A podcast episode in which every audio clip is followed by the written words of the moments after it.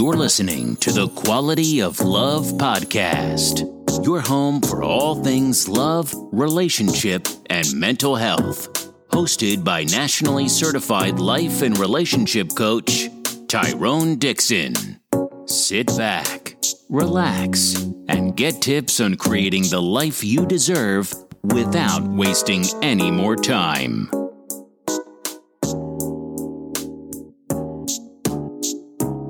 Welcome to the Quality of Love podcast. I'm your host, Tyrone Dixon, nationally certified life and relationship coach, husband, father to two beautiful princesses, and CEO and founder of Rose Through Concrete Consulting.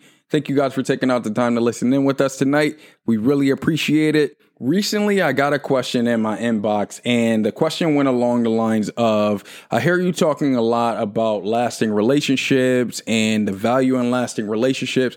Could you tell me what your idea of a lasting relationship is and what that entails? I thought that would be a really, really good topic to discuss on the Love Nugget. So, today I'm going to talk to you guys about a typical relationship versus a lasting relationship and some of the different characteristics that are included in both with the hopes of providing you guys some clarity as you go forward in your relationships and it'll allow you to identify if you're in a typical relationship or a lasting relationship. When trying to decide if you're in a typical relationship or a lasting relationship, I invite you guys to look into these characteristic areas and try to kind of decipher sooner rather than later, of course. When it comes to your living arrangement, so sharing time and space, typical relationships just do that, right? So they cohabitat, they usually share the same living environment, so they may be in the same house, but they're not sharing their time and interests together, which as in a lasting relationship, people that are living together are talking about their interests and their dreams and their deeper goals. Something else to look into when we're talking about a typical relationship versus a, a lasting relationship is how is that responsibility transferred, right? Is it shared responsibility or is it mutual support for growth? Right. There's a big difference between the two because in most cases we think, oh, okay, share responsibility. You have your stuff. I have my stuff and we'll go from there if you're looking to have a lasting relationship, I would invite you to shift away from sharing responsibilities necessarily. And I would invite you to look at mutual support for growth, right? So the difference between those two things is let's say for example you have an arrangement with your husband or your wife that they're going to do the dishes and you're going to cook or clean right? And then you have this trade-off but your significant other or your partner gets sick. Now the mutual support for growth is you picking up some of that responsibility, knowing that your partner is sick, knowing that they can't get their jobs or their tasks done. In typical relationships, you would see someone say, Well, you know what? That's not my responsibility. I have my job, you have your job. The dishes or food can wait around until we get to that point or until that comes up, which as you guys know, I always talk about resentment. That builds up resentment because I'm as a part as the partner that got sick, I'm in a vulnerable spot and you can't even see that and provide the support to pick up the slack where I can't. Another area to look at is when we talk about physical intimacy versus emotional intimacy, right? So typical relationships have physical intimacy. So they have sex. And I'm not going to lie, sometimes it is really good sex. And that can kind of trick you and fool you into thinking that you're in a really good relationship or a lasting relationship. I would invite you to challenge that thought process with having emotional intimacy in the relationship, right? So not only that physical piece, but physical as well as emotional intimacy where your partner can be completely vulnerable around you and not have to worry about being humiliated or ridiculed for something that they've either shared with you or that they expressed to you in some way, shape, or form, right? So physical intimacy, perfectly fine if you want a typical relationship. If you want that lasting relationship, you want to develop that emotional intimacy and that emotional support piece. If you're looking at me like, listen, Tyrone, this is a lot of work. I don't know if I'm I'm willing to do that work. Cool. That's understandable. Quick way to decipher if you're in a typical relationship and or a lasting relationship is an unwillingness to work on someone's flaws. So if some if you're in a relationship with someone who's not willing to grow and improve on their areas that you know need to be improved, then you might be in a typical relationship. Because if you're in a lasting relationship, there's that willingness to work on their flaws, in particular when it's something that you're not comfortable with, right? So if they use profanity, let's say, for example, and you don't like that, having or expressing that to them and them saying, you know what, sweetheart, I'll work on that. That is a willingness to work on flaws. Just a few tips as well on how you can improve a typical relationship or even a lasting relationship. Because remember, as I said in that very first show, I believe that all relationships can be improved because we're not perfect humans there's no such thing as perfect relationships. So if you're in a typical relationship, my advice to you or I would invite you to do the following.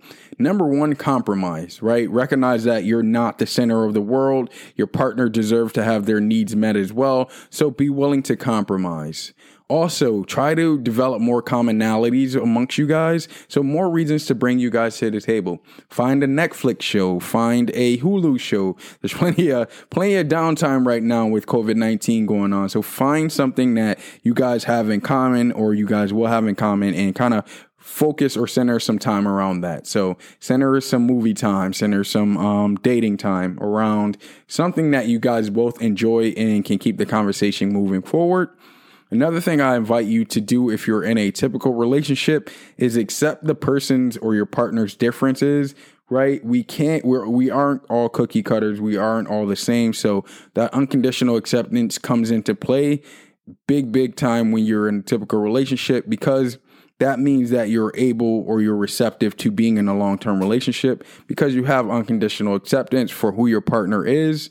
And then lastly, be aware of what triggers you and what patterns that your partner displays that kind of throw you into a bad mood.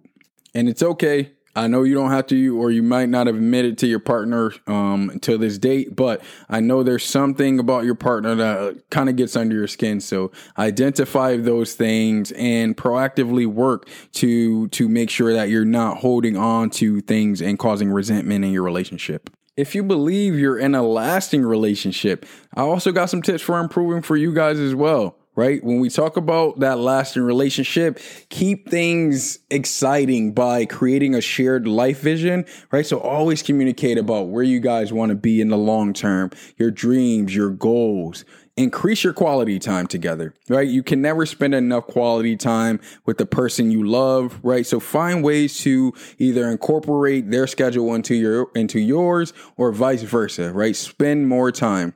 The other thing that you can do is help each other reach your potential. So support your partner in those those things that they might be uncomfortable with, like stepping outside their comfort zone, right? Support them no matter what and let them know that you're there, you have their back. Um, also, a couple other things is is to improve the depth of your connection, right? So connect on a not only physical level, but emotional level, right? As well as a spiritual level, right? Talk about the Lord, or if you guys have a particular religion that you follow, have a lot of conversations about that. And that'll allow you guys to establish a deeper connection.